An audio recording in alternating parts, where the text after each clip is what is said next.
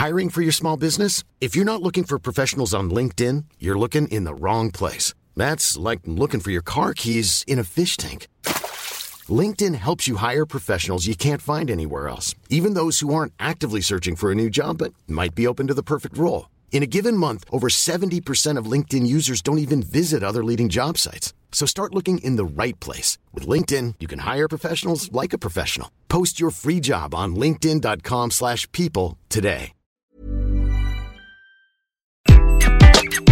Bonjour, dans cet épisode, je vais vous expliquer pourquoi il est possible de lutter contre le mouvement de la grande démission. Je suis Gaël Châtelain-Berry, bienvenue sur mon podcast Happy Work, le podcast francophone le plus écouté sur le bien-être au travail. N'oubliez pas que depuis quelques semaines, il existe également Happy Love, la partie vie perso de Happy Work d'une certaine manière. Tapez Happy Love Podcast sur votre moteur de recherche et vous le trouverez.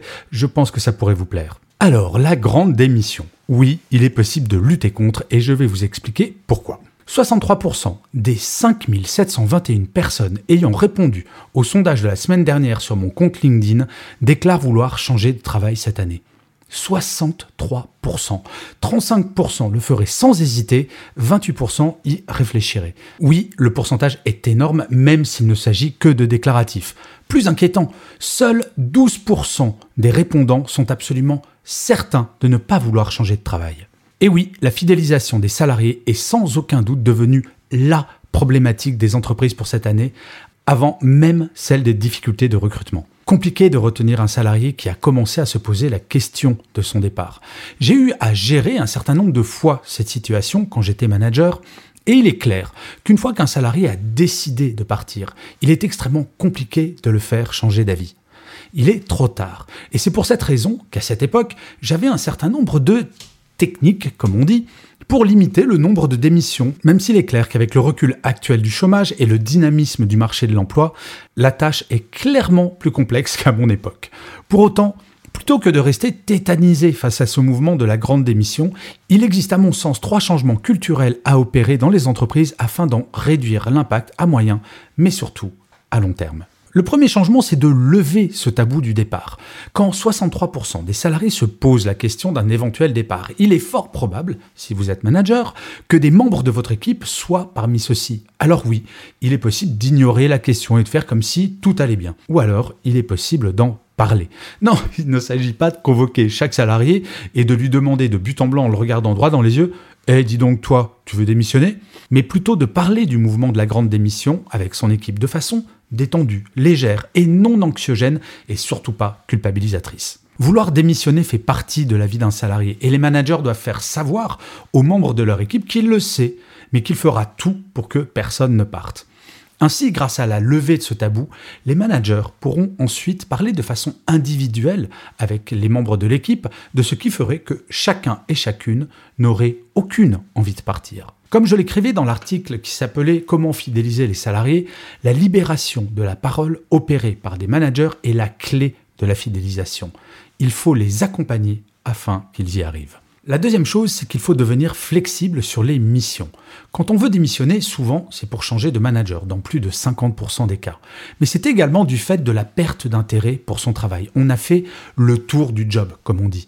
Fatalité? Bah non, bien entendu. Et il incombe au manager d'être attentif au fait que personne dans son équipe ne soit tombé dans le bore-out. Vous savez, le fait de s'ennuyer tellement dans son travail qu'on finit par déprimer. Une fiche de poste doit être quelque chose de vivant, d'évolutif si l'on souhaite garder une équipe motivée.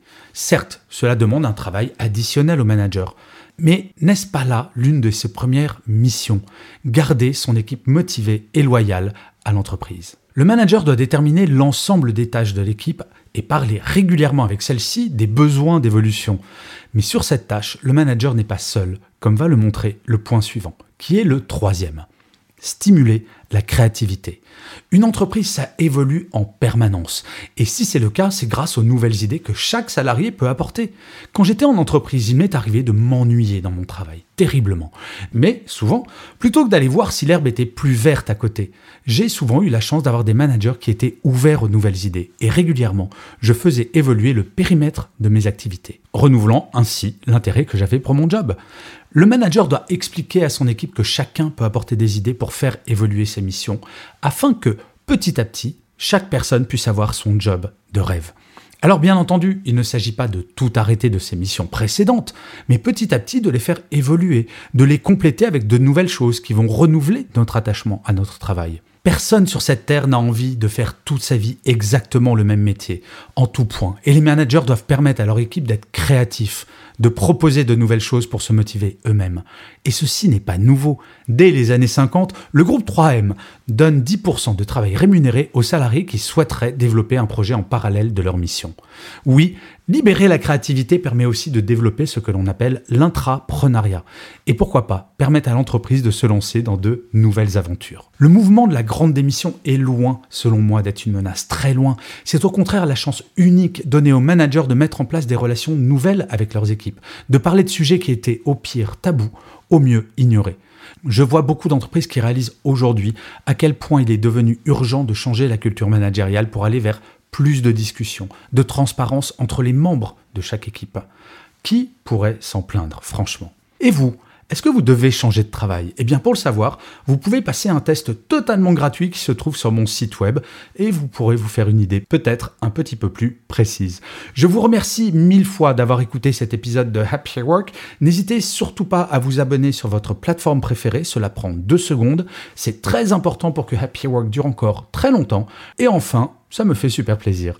Je vous dis rendez-vous à demain puisque Happy Work c'est une quotidienne et d'ici là, plus que jamais, prenez soin de vous. Salut les amis